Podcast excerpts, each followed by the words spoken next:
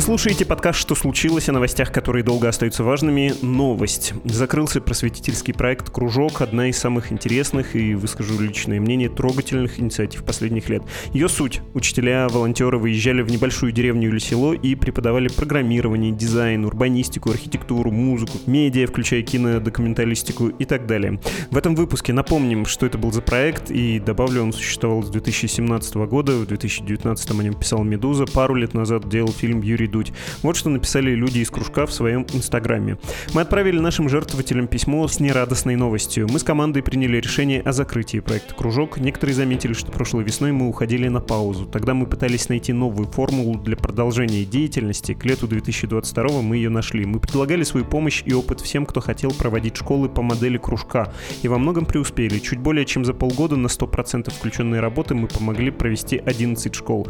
Для нас это много. За все предыдущие 5 лет мы провели около 25.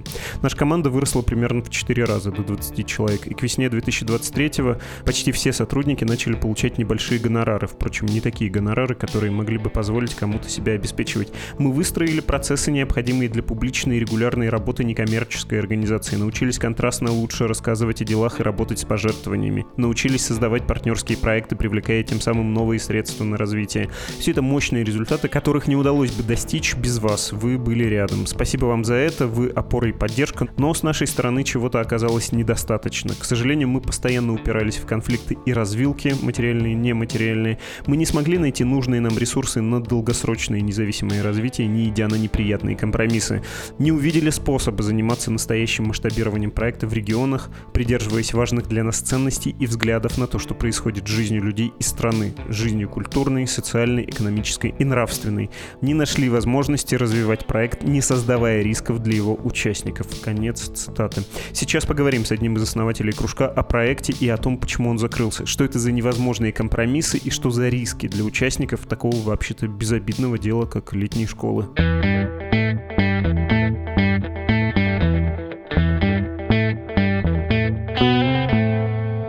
Сергей Нугаев, бывший директор некоммерческого проекта «Кружок». Здравствуйте. Или мы вообще на «ты» будем, как у вас с учениками было принято? Привет, можем на «ты». У нас было принято так, как удобно ученикам, студентам. Если хотели на «ты», можно на «ты».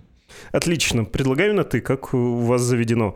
«Медуза» вообще писала про ваш проект, Дудь показывал, многие видели сами то, что вы делаете, но мне кажется, не грех напомнить, особенно тем, кто не знал да забыл, что такое кружок. Я в общих чертах в самом начале этого эпизода сказал, но интересно, как бы ты сам описал, на чем остановился бы, потому что история большая, интересная, в общем-то, великая. Спасибо большое за такие лестные слова. Не знаю, возможно, я процитирую сейчас наш сайт, но «Кружок» — это вот некоммерческий проект, который помогает проводить образовательные школы в регионах России, как правило, в малых местах, в деревнях, в селах, в малых городах. За 6 лет проекта мы сделали под 40 таких вот мероприятий. Это, как правило, недельные, двухнедельные выезды – они посвящены какой-то теме из современного мира, какой-то профессии, да, или совокупности профессий, там, создание сайтов, или создание подкастов, или там современное искусство. Всегда в этом как бы особенность кружка, то, что проводниками в мир этой темы становятся люди, которые преуспели в этой теме, уже как-то развились, нашли себя, искренне это любят, и самореализовались да, вот на текущем этапе своей жизни и готовы этим делиться с ребятами, готовы делиться не только знаниями, что важно, но готовы делиться и картиной мира, и какими-то инструментами поиска себя, которые на самом деле везде в дефиците достаточно мощном. Вот. Но в российских регионах нам казалось, и мне так кажется до сих пор, но все-таки пространство каких-то возможностей, вообще доступности знаний и о сценариях, как может повернуться жизнь, они более ограничены, чем в крупных городах. Местами контрастно, драматически более ограничены. Вот чем занимался кружок. В скольких, ты сказал, деревнях и селах вы побывали? В 40, да? примерно под 40 было мероприятий, но в некоторые места мы приезжали там дважды, а в некоторых мы бывали даже трижды но это совсем там единицы. Поэтому конкретно мест, где мы были, их, я думаю, поменьше, чем 40. Но куда-то мы приезжали, и у нас была просто еще какая-то там сайт-деятельность. Мы могли приехать, например, по-моему, в Железногорск. Мы приезжали там на пару дней провести лекцию. То есть это формально мы не считаем это школой, но это тоже была какая-то активность, был какой-то контакт. Считали, сколько людей оказались вовлечены в эту вашу работу, педагогов, детей, взрослых? Ну, если мы говорим про под 40 школ, то в целом Одна школа — это примерно 15-20 студентов, подростков, да, то есть можем умножить и получить результат, что это, ну, где-то там под 800 человек. Именно если говорить про подростков.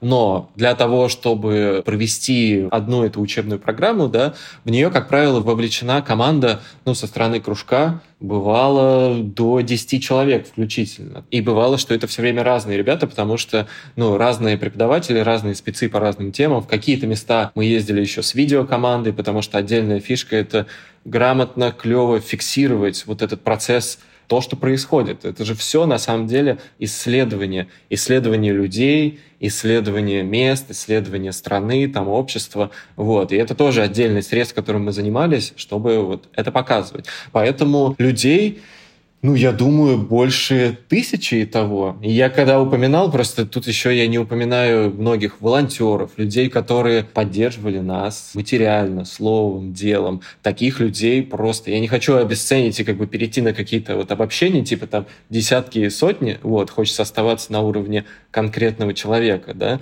и всех, каждого лично поблагодарить за это. Но, в общем, таких людей было много за 6 лет, и это прям какое-то движение, в общем, какая-то субкультура, по сути, небольшая. Я предложил бы сейчас э, немножко обняться умозрительно, потому что я помню, как влюбился в один из первых ваших проектов про глазок. Это в Тамбовской области, меньше полутора тысяч человек э, населения. Название и этот сайт, и интонация, все мне там понравилось, и у меня была тогда возможность с студентами встречаться, дело было на Урале. Я им показывал и говорил, вот смотрите, как про свой город можно рассказать. И я понял, что я тогда попался в ловушку. Я не уточнил, что там была консультационная помощь, что вообще были какие-то, ну, условно, московские люди, да, которые туда приехали, потому что, понятно, инструментально было все сделано на высоте. Это вот инструмент э, большого медиа, да, но интонационно это было так искренне, что меня это поразило в первую очередь, и я уже во вторую очередь э, обратил внимание на то, как это гладко сделано, и пошел уточнять чего-чего, как это, неужели дети в глазке там в каком-то далеком сделали, как будто там, не знаю, Village афишу или что тогда было в моде, Медузу. Вот про этот подход можешь рассказать? Как это можно приехать в Тамбовскую область, Мариэл или Калининградскую область, куда угодно, и не быть там москвичами на каникулах, да, людьми в пробковых шлемах, рассказать про этот город так, что тебя, в общем, ослепляет, поражает. Это очень вовлеченное и очень любящее это место интонации. Спасибо большое. Я очень рад слышать об еще одной истории, как это сработало ровно так, как мы и хотели бы. Как э, получается, как получалось? Наверное, во-первых, надо сказать, что мы сами, вот основатели проекта и многие, кто потом присоединился к проекту, мы не родом из городов-миллионников. Мы жили в регионах, мы жили в малых местах. Я сам жил под Москвой, это как бы близко к Москве, я жил в Подольске. Вот. Но на самом деле там точно такие же паттерны, точно такая же есть вот ограниченность в плане возможностей, вот, как и в других местах. Поэтому это сразу уже как бы делает оптику более толерантной, открытой. Вот. Во-вторых, когда мы вообще вообще зачинали это все, то мы поняли, что мы не хотим приезжать в разные места просто типа вот сами выбрали место, приехали и что-то назидательным тоном будем рассказывать о том, что мы знаем. И ключевая история, которая от и до в проекте вот прошла, это то, что мы приезжаем только туда, куда нас приглашают. И нас э, в глазок пригласили там учителя местной школы.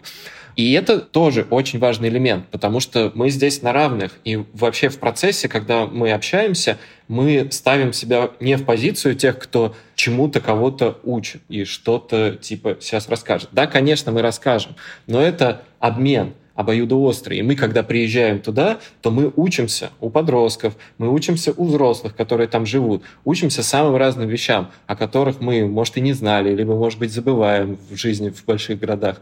Ну вот, и это получился какой-то удивительный, мы сами потом офигели от этого, симбиоз, то есть формула сработала на отлично, потому что мы смогли задавать какую-то форму, задавать какую-то рамку, да, и вот проекты в конце, которые получались, они поддерживаются этой рамкой, но при этом их наполнение, оно основано на абсолютно таком исследовательском опыте, когда люди слушают друг друга, и когда мы искренне хотим узнать, а чем живут эти подростки, какие у них мечты, какие у них взгляды, чего они хотят. И за счет этого получается что-то противоположное там, описанию города на Википедии, да, если говорить именно про проект о городе, о селе, о деревне. Какая-то такая формула, которую удалось вначале нащупать и ее потом принести через э, вот все годы существования.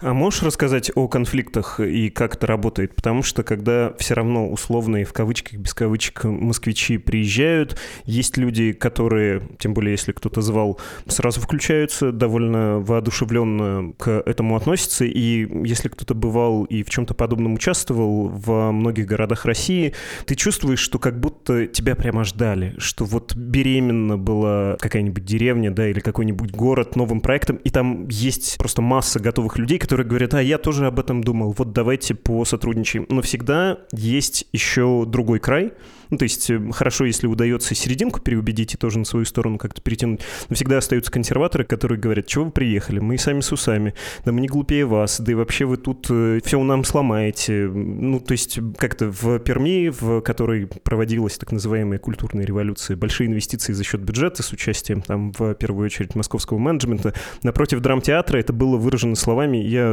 ругнусь, прилетели к нам грачи, москвичи. Или в Екатеринбурге, когда Артемий Лебедев предложил свой логотип, там все восстали, сказали, нам мы что, не можем логотип своего города сделать? И, в общем, это всегда натыкается еще и на такое. Как у вас это проявлялось и как вы с этим работали? Ну, с Пермью это, конечно, легендарный пример, и мне кажется, что главное, чего там не получилось сделать, это выстроить грамотную коммуникацию с местным сообществом, да. Это, конечно, сложнее сделать, когда мы говорим про город-миллионник, когда мы говорим про какую-то очень крупную конструкцию, туда очень много людей вовлечены, и нельзя в любом случае сделать так, что ты понравишься всем будут те, кому что-то не хватит. Вот. Я назвал слово коммуникация, и мне кажется, что это ключ, который лежит на пути понимания потому что когда мы приезжаем, мы, во-первых, опять же, я повторюсь, не хотим что-то насадить. Мы хотим послушать тех внутри места, кто заинтересован в чем-то, и помочь там свои идеи, свое вдохновение реализовать в интересах места не только как бы в наших интересах, потому что для нас это любопытно, это прикольно, это исследование, мы чувствуем какой-то обмен энергетический. Вот, в этом наш интерес. Но есть еще интересы места, интересы подростков. А про подростков вообще отдельный прикол, что они же нас не знают изначально, и они нас не ждут. И когда мы приходили, или не мы, а другие преподаватели заходят в класс, то, как правило, это такой момент, когда первый день, два подростки такие, вы кто вообще такие? Вы что хотите от нас? У нас был один пример, прям цитата в городе Тарусы мы когда были, то вначале, когда знакомились с ребятами, мы всегда проводим знакомство, рассказываем о себе, узнаем друг о друге. И один парень сказал в ответ на вопрос о том, зачем он пришел, он сказал, хочу посмотреть, что как бы за мужики приехали из Москвы и от нас хотят. Тогда была мужская у нас команда как раз про создание сайтов.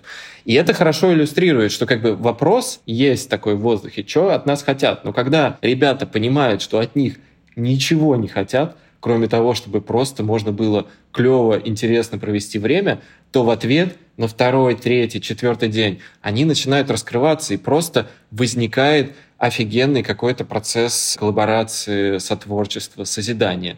И получается так, что чтобы попасть в место и в нем как-то гармонично раскрыться и вот создать какую-то, я не знаю, временное сообщество, да, которое занимается каким-то проектом, исследованием места. Многого не надо, достаточно там одного-двух людей заряженных, мы их называем проводниками, которые смотрят точно так же на мир в контексте каких-то ценностей и смыслов, как и мы, приглашает нас, и дальше мы просто, приезжая вот в позиции исследователя, находим общий язык. Параллельно, конечно, там, если мы идем, не знаю, где-нибудь там по деревне, то ну, деревня это же такое очень маленькое, закрытое, тесно связанное сообщество. Там могут возникнуть какие-то вопросы. А что за ребята? Вот. Ну, бывало такое, что какая-то конфликтная нота может быть, потому что особенно если мы приезжаем с камерой, да, у нас есть оператор, который снимает, то как бы возникает вопрос, вы что тут снимаете? Но тут важно поговорить. И когда в разговоре, во-первых, выясняется, что ты не просто приехал, а тебя кто-то позвал, и, как правило, проводник, он обладает каким-то, или она обладает какой-то репутацией в этом месте. И как только слышно имя этого человека, большинство вопросов спадает. У нас такие тоже истории были. Просто мы назвали как бы имя директора школы. Вопросы отпали, да, тут же. Но бывает и так, что кому-то что-то совсем не нравится. Это очень часто в итоге упирается в то, что людей просто не послушали, что с людьми как-то не посчитались. Особенно это часто связано с тем, когда мы фиксируем какие-то вещи о месте, и они выходят в публичное пространство, и кто-то может почувствовать, что «а это типа не так, как я вижу», или «почему со мной не посоветовались». У нас была тоже вот одна история, такое можно назвать конфликтом, когда мы снимали директора школы в одном месте, и супер светлое видео мы выложили. Это такой ролик, зарисовка небольшая, типа на там 5 минут, очень светлый директор, который ходит по школе, рассказывает что-то там про подход, про работу с детьми-подростками, про то, как он заботится о месте, и мы выложили это на YouTube, офигеть, какие комментарии были, то, что вау, какой человек и все такое. Но потом это видит там администрация поселения, вот, которая была не в курсе, они такие, почему это без разрешения в школе сняли, ну-ка, удаляем. И тут же начинается как бы раскрутка конфликта, и тогда нам не удалось это разрулить, то есть не всегда у нас получалось это сделать, и мы убрали, потому что, получается, да, мы нарушили как бы некоторое спокойствие места. Ну, окей, уберем. Справочный вопрос. Э, чему вы учили? Ну, то есть э, медиа, кинематография, архитектура, финансовая грамотность, программирование, конечно, да, с этого все началось, с IT. Что еще было в этом комплексе? В любых перечислениях. Боюсь не назвать все и кого-то расстроить, особенно потому, что у нас сейчас за последние вот полгода-год 11 школ прошло, и там очень много тем, поэтому заранее извиняюсь, если кто-то из преподавателей будет слушать, но мы начинали, мы вообще стартовали с того, вот небольшой командой сооснователей, мы сами занимались там веб-разработкой и образованием, преподавали это все. И поэтому наша идея была проста, что мы начнем с того, чтобы преподавать то, о чем мы знаем попробовать это сделать там не в Москве, а в регионах. И мы преподавали, как тогда мы говорили, разработку сайтов, создание сайтов. Создание сайтов именно с уклоном в разработку. Потом, когда первый год прошел, мы 10 мест отъездили, мы поняли, что тема не имеет значения, в общем-то. Потому что тема — это просто зацепка, это просто некоторый медиум, через который происходит обмен опытом. А для подростков и для взрослых, которые приезжают. Самое главное — это обмен опытом, обмен картиной мира, посмотреть, как может быть, как вообще бывает, как люди живут. Это очень такая заземляющая, целебная практика, очень клевая. И мы поняли, что могут быть любые другие медиумы для диалога, для разговора, и могут быть другие темы. И параллельно после первого года поездок нам начали писать наши друзья из разных других сфер. Вот. И так у нас появилась там школа по журналистике, на которой создается газета деревни, там, школа музыки, на которой создается музыкальный альбом, школа подкастов, на которой создается подкаст, школа современного искусства, школа создания мобильных приложений, школа монтирования клипов и съемки вообще. Я не пойду дальше, опять же, в перечисление, я просто накидываю, что это получается такие я хотел сказать проектно-ориентированные, потому что в конце каждой школы какой-то реальный проект. Как правило, он такой документально-медийный, чтобы можно было его соотнести с реальностью, показать другим людям. Ну и, соответственно, есть какая-то вот оптика, какая-то тема из современного мира, ну вот я называл сайт, да? Сайт — это большая часть современного мира, и с ним связано много разных профессий, много видов деятельности. Если говорить про сайт, это последнее, что я сейчас скажу, отвечая на этот вопрос, то я неспроста вот подсветил, что мы вначале смотрели на школы именно как создание сайтов с уклоном в разработку. Но в процессе у нас поменялся взгляд на это. И когда мы делали вот уже недавно школы по созданию сайтов, то это создание сайтов как комплекс разных дисциплин. Это и придумывание идеи, какое-то размышление о продукте, зачем вообще эта идея нужна, зачем делать сайт, кому это надо, с чего все стартует. Это и какое-то прототипирование, и дизайн.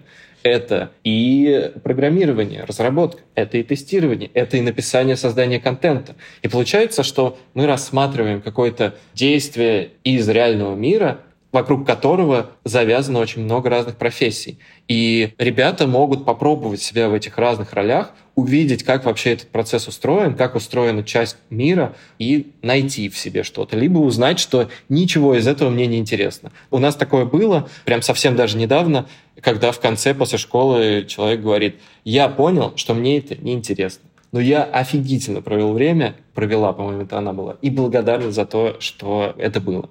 Эм, с кем из тех, кто в школу приходил, вы поддерживаете связи, и какие вообще были странные возвращения, удивительные? Потому что, когда делаешь что-то такое, вдруг обнаруживаешь, что Россия на самом деле не такая уж большая страна, и активных людей, каких-то вовлеченных, интересующихся не очень много, и не так уж много им чего-то предлагаются, поэтому если устраиваешь какой-то такой проект, все потом оказываются на виду. Я думаю, что были у вас за эти годы удивительные возвращения. Ну, в плане взаимодействия с подростками пока мало, мне кажется, времени произошло, чтобы мы снова пересеклись. Ну, именно вот так вот, что в одной какой-то области, да. Хотя есть моменты, когда на радарах, где-то в социальных сетях или просто где-то возникают люди, с которыми мы общались. Например, вот мы когда сейчас объявили о закрытии, то в чатик э, мой партнер Саша Патлов, партнер по проекту, точно, написал, что ему написал Шамиль из города Воткинск, надеюсь, что я не путаю имя. Воткинск — это первое место, в котором мы были. Это было в 2017 году, летом. И получается, что человек на протяжении шести лет следил и написал какие-то очень добрые слова. И это все еще тот человек, но он уже другой, потому что все-таки там разница между, я не знаю, 16-летним и 22-летним огромная, да. Вот, есть как бы такие пересечения, когда мы просто остаемся на связи и следим друг за дружкой, да. Это про подростков. Но если говорить про взрослых, то тут больше, мне кажется, фактуры, потому что мне лично, ну и вообще нам всем в команде очень интересны судьбы людей, которые живут в своем месте или жили до недавних пор, и верили в его развитие, создавали инициативы вокруг себя. Это очень вдохновляющий опыт. Там можно многому поучиться – и с точки зрения конкретных знаний, и с точки зрения даже чувства. И мы просто поддерживаем связь, общаемся, следим за тем, какие проекты там возникают. И потом, когда у нас возникают возможности что-то сделать, например, когда к нам пришли замечательные ребята из Adidas и сказали, чуваки, у нас есть идея сделать 5-6 футбольных площадок в регионах, но нам нужен кто-то, нам нужен какой-то вот медиум, через который мы выберем эти места, чтобы мы были уверены, что это те места, где это нужно, да? Вот. И когда у нас появляется такой рычаг изменений, то мы обращаемся к людям, которых мы хорошо знаем, которым мы доверяем, в которых мы уверены, и потом приходим к ним и там возвращаемся, например, в город Гусь Хрустальный, предлагаем там поставить футбольную коробку, вот, и она там сейчас стоит. Есть как бы такие пересечения клевые. Но всех и не вспомнить. Э, очень много всего, потому что действительно, когда ты спросил, сколько людей во все это вовлечены, больше тысячи человек. И, конечно, пути пересекаются. Я тут только скажу, что я просто надеюсь, это вообще какой-то главный лейтмотив, несмотря на то, что анонс — это кружок закрывается, проект закрылся. Но я все-таки так смотрю, что жизнь длинная — а мы достаточно молодые еще, как минимум душой молодые. Вот. И я верю, что этих пересечений еще будет много, и что это на самом деле такой мультипликационный механизм, и в будущем как бы их будет больше. Про закрытие тоже хочется расспросить, но прежде есть у меня еще один вопрос про взаимодействие с сообществами. Было разочарование? Ну, потому что пафос проекта изначальный точно. Можно оставаться дома, делать что-то здесь, в какой-нибудь большой коче Пермского края, и обнаружить в ней, родимой коче, свою ценность, и при этом быть открытым миру, например, э, строить даже, может быть, карьеру, ну, скажем, разработчика, да, никуда не уезжая или уехав и вернувшись, ну, вот такое стирание пространства. Я не знаю, как это описать. Э, когда-то была, раз уж мы про Большую Кочу, выставка чудесная про Субботина Пермяка. Это такой художник, авангардист. Он довольно рано умер, и поэтому его не очень много помнят, но он, в общем, был из э, Коми, вернулся в Кудымкар после революции. И, в частности, когда была ему посвящена выставка, там рассказывалось, как кудымкарцы переживали революцию. Вот когда ветер мира ворвался в это довольно отдаленное селение таежное, лесное, они вдруг э, почувствовали себя центром вселенной, и они узнали, что где-то над ними там пролетал дирижабль, и были искренне удивлены, почему он у нас в центре мира в Кудымкаре-то не сел. Мы же вот тут готовы к этому всему. Вот мне кажется, что вы тоже таким дирижаблем были. Не знаю, можно это сравнить со Стапом Бендером, который приезжает в Нью-Сики, и все, конечно, очень верят, что у них тут будет космопорт. Вот такая какая-то эмоция, которую мне удавалось пережить, и когда люди, подобные вам, приезжают, что-то вот вырывается большое в твой небольшой мир, ты потом э, с таким похмельем, что ли, на это смотришь и спрашиваешь, а что дальше? Это было все? А где, где космопорт, да, и еще почему-то одно сравнение вспомнилось один из рассказов Зощенко, как в квартиру провели электричество, и в конце концов его обрезали, ну, потому что ну, невозможно. Вот при свете на всю нашу действительность смотреть хочется потом обрезать обратно. Про разочарование, короче. Были ли люди, которые, ну, скорее расстроились? Жили без вас, и как-то был спокойней, а сейчас знаем, что есть э, что-то где-то далеко, а нам это не очень доступно. Да, сто процентов, я думаю, были. Да мы сами расстраивались часто. Ну вот ты сказал классное слово «похмелье». Похмелье бывало, и, и ты такой, блин, попадаешь в какую-то яму, в общем, после там поездки. Но это же неплохо, это последствия чего-то хорошего. И в целом то, что я видел, это больше все-таки про положительную реакцию. Ну, тут как бы я бы отдельно сказал, что мне кажется, очень важно, и мы старались это транслировать, возможно, не супер успешно или как-то выделено, но мы старались транслировать концепт ответственности. Это то, что ты сам, сама отвечаешь за себя, за свое место, за свою жизнь. И не нужно ждать, что кто-то как бы сверху прилетит. Ну, то есть в местах что-то случалось, опять же, с чего мы начинали разговор, не потому, что мы выбрали это место и решили приехать, а потому что вначале все началось с человека, который в этом месте живет, зародилась какая-то интенция нас пригласить, и мы поверили. И это как бы уже усилие, да. И вот этот конкретный человек меняет место, и получается, что то, что произошло, это положительная подпитка действия этого человека. Этот человек там и так что-то делает. И его цель или ее цель — это чтобы там происходило больше всякого, да. И поэтому, ну, мне кажется, что в большинстве случаев у нас это было положительно. Я вспоминаю один пример, он меня просто шокировал, когда я узнал об этом. Одно из мест, в котором мы были много раз, наверное, чаще всего, деревня Сардаял. Мы туда приезжали в 2018 году со школой кодинга. Потом мы там сделали спецпроект. После первого года поездок со школами разработки мы вернулись вот в деревню Сардаял и сделали там культурный фестиваль. Туда приехало там 300-400 человек с самыми разными темами. Там выступали и местные люди, и там был концерт в спортзале школы. Это все супер как бы прикольно и созидательно. И местное сообщество включилось они там убрали свалку, они сделали какие-то качели, сделали места для отдыха. Они поверили, что они интересны и что их судьба в их руках. И что они интересны благодаря себе самим. И к чему я рассказываю эту историю, что меня поразило, да? Даже не то, что потом они смогли привлечь внимание к себе там, администрации, это ускорило процесс там, строительства новой школы. Даже не это, а то, что через год они вписались в какой-то фестиваль финансовой грамотности и захостили этот фестиваль у себя. И потом отдельная деталь поразительная, то, что когда гости этого фестиваля уехали, то люди в деревне остались в местном ДК на стратегическую сессию по развитию Сардаяла. Я когда об этом узнал, я такой, вау, вот оно как бы. И это тот пример, когда это сработало нужным образом. Понятно, что будут люди, которые разочаровываются, да, но это разочарование, ну, что с ним поделать? Я могу только пожелать, чтобы поменялась просто оптика взгляда на мир, что не нужно ждать, пока что-то произойдет. И мы видели на примере, в том числе и взрослых людей из крупных городов, которые узнавали о том, что мы делаем, их просто пронзила эмоция какая-то, и они такие, вау, я тоже хочу. Я хочу либо вам помочь, либо свое сделать, что-то такое. И вот такого нужно больше. И такое было. Сардаэл — это Мариэл, на всякий случай. Эм, если говорить про неприятное, про то, как проект э, начал сворачиваться, что ударило? Дудь делал на закон о просветительской деятельности свой фильм «Война», наверное, не последнее слово да, сказала в этом. Что сделало невозможным работу сейчас?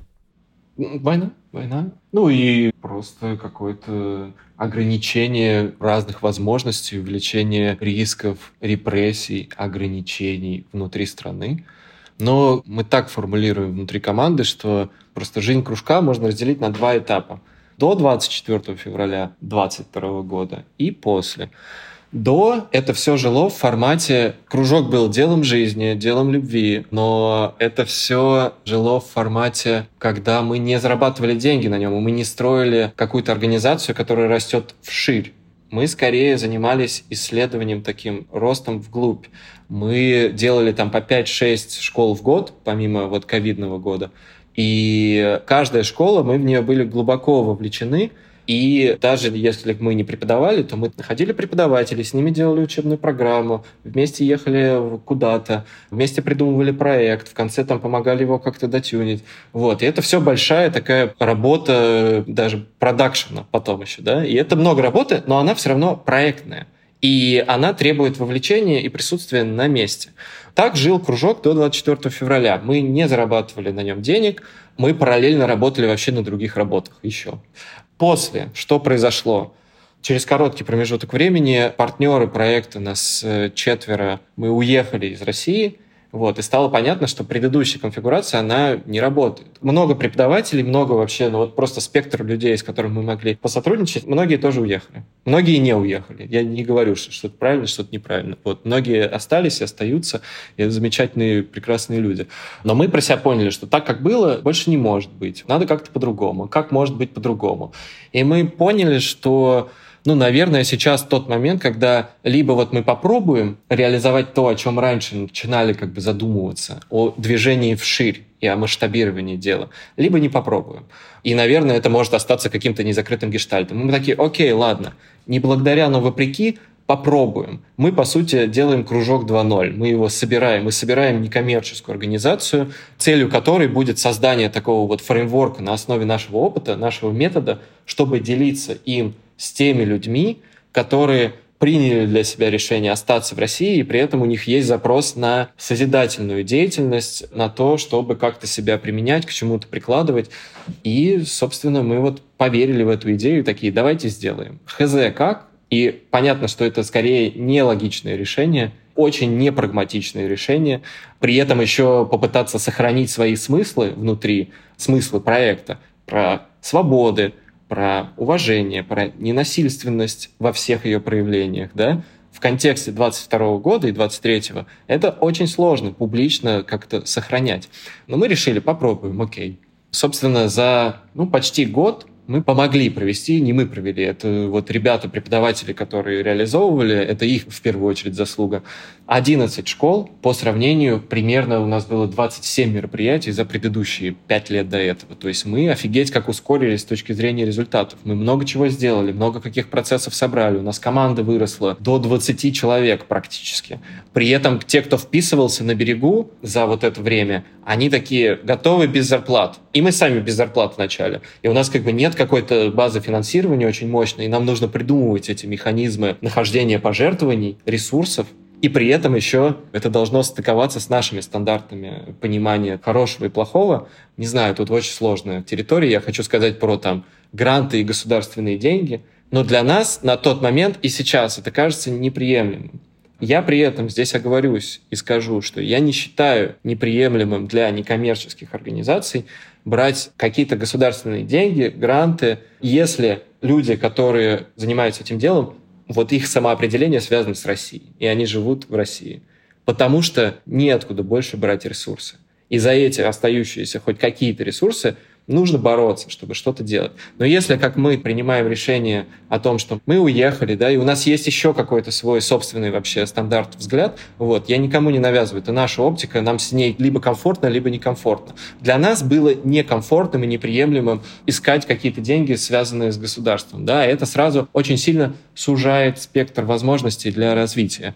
Получается, что я перечислял разные клевые результаты, и наш рост — но тут же уперся в потоке речи в одно из ограничений, очень важных, что на самом деле вся эта история, несмотря на то, что у нас получалось вот с точки зрения там менеджмента, с точки зрения построения процессов, у нас получалось запускать штуку, ту, которую мы хотели. И мы тут преуспели. Но изначально эта игра на истощение. Она была на истощение, и она осталась на истощении. Она привела к истощению. Она привела к истощению ресурсному и когнитивному еще. Здесь важная штука еще, что вот за этот последний год мы возвращались к вопросу о масштабировании, понимали, что тут как бы такая дилемма неразрешимая.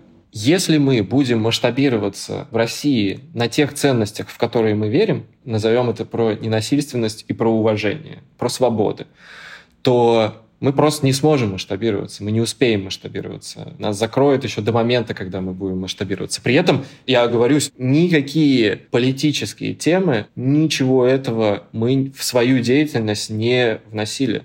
Если мы говорим про какую-то школу, то это школа, посвященная теме.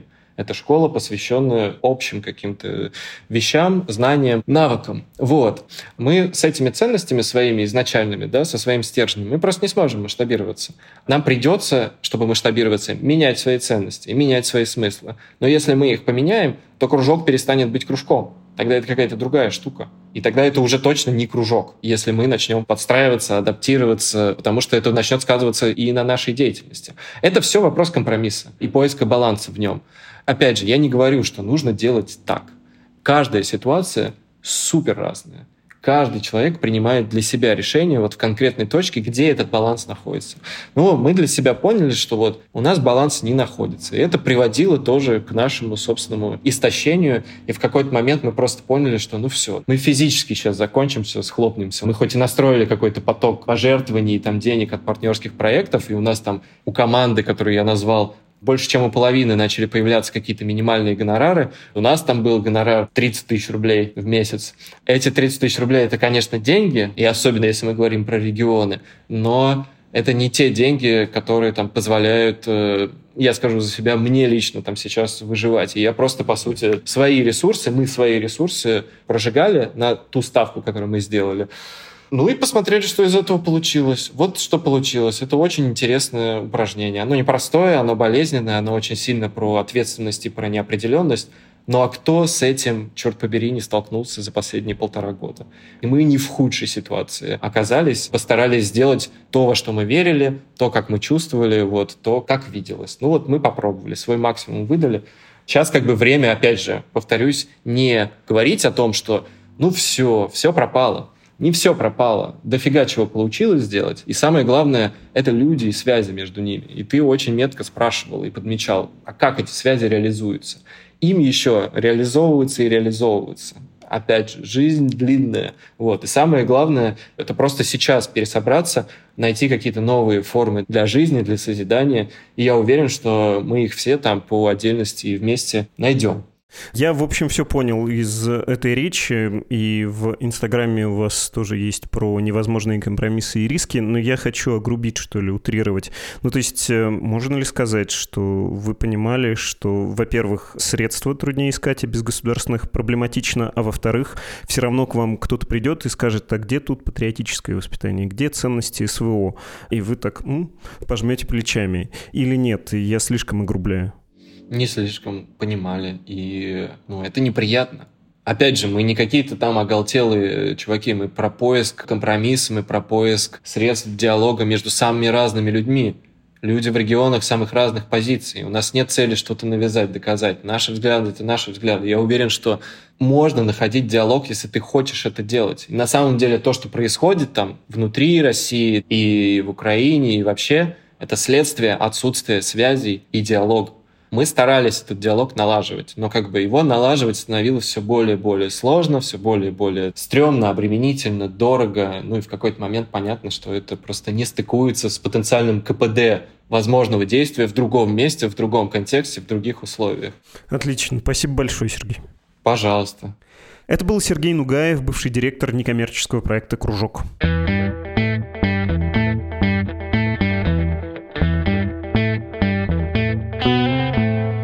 У Медузы есть адрес электронной почты подкаст собакамедуза.io. Вы пишете туда письма, и в конце почти каждого эпизода я кусочки из этих писем читаю и комментирую. Вот такая у меня есть привычка, такую наглость я себе позволяю. Написал Семен про выпуск о фантастах, Z-фантастах, и там многих зацепило, что мы упоминали Стругацких. Семен пишет, фанаты их, в смысле братьев Стругацких, фантастики, фанатичны не в последнюю очередь из-за того, что в первой половине своего творчества Стругацкие сконструировали сформулировали именно гуманистическую модель коммунистической утопии для советской литературы тех времен. Это, ну, как эпоха возрождения для христианства. Спасибо, Семен, за замечание и за рассуждение. Интересная мысль. Феликс пишет тоже про этот выпуск с Николаем Караваевым. Да, мне тоже очень понравился собеседник, который про фантастику рассуждал и предлагает сделать еще один выпуск про то, что творится в головах у людей, которые поддерживают нападение России на Украину, хотя бы в некоторой части, и предлагает Фариду Рустамову. Вообще-то у нас э, был не так давно выпуск с социологом про это, причем два выпуска такие, дуплеты. Те, кто живут в России и не поддерживают, как они к этому адаптируются, и те, кто поддерживают войну, что в их головах э, я бы порекомендовал вам, но боюсь, что вы уже слышали. Мне кажется, тема на какое-то время может считаться закрытой, и на YouTube у нас там очень хорошие прослушивания, и на платформах тоже явно людей волнует, что у их соотечественников в головах, но не можем мы, я думаю, каждый месяц про это делать. В общем, да, направление верное, тоже нас это волнует, мы видим, что это волнует многих слушателей, поищем.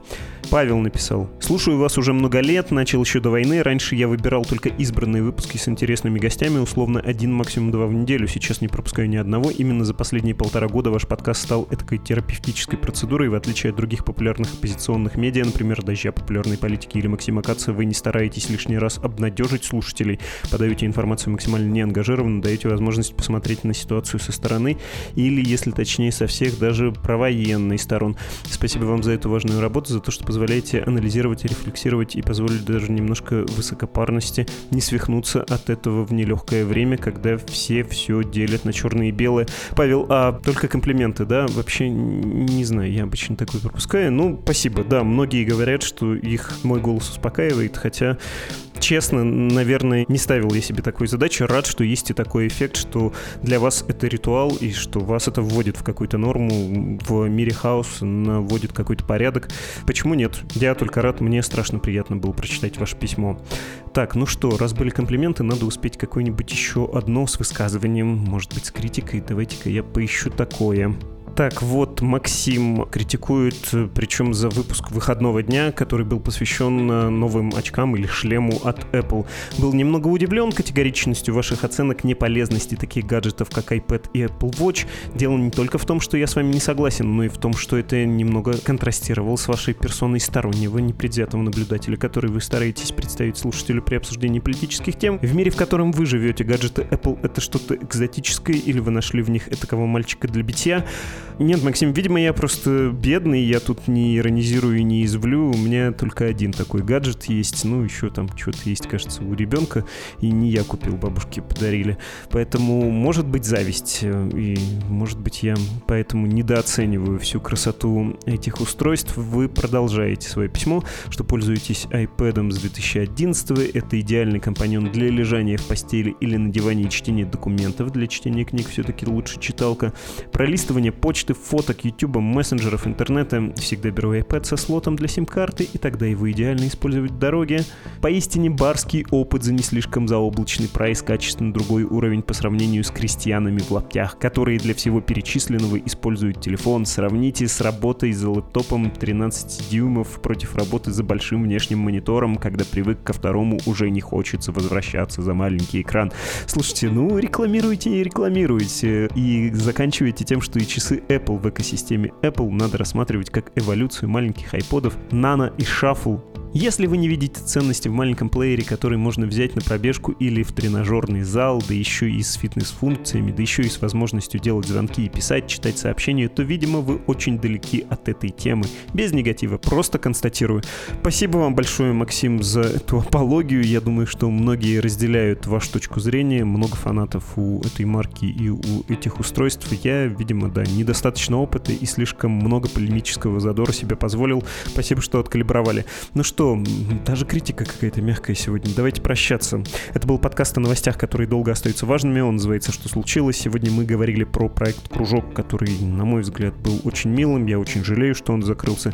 Но что делать? Зато есть мы с нашим терапевтическим эффектом, и мы еще планируем повыходить. Не планируем закрываться. Но вообще-то вы можете повлиять на судьбу этого подкаста и «Медузы» вообще, если поддержите нас финансово через страницы support.meduza.io и save.meduza.io IO. Там вы буквально покажете, что мы вам дороги, ценны и практически поможете нам подольше не закрываться своими пожертвованиями. Ну что, теперь точно прощаемся. Всего доброго. Пока. thank you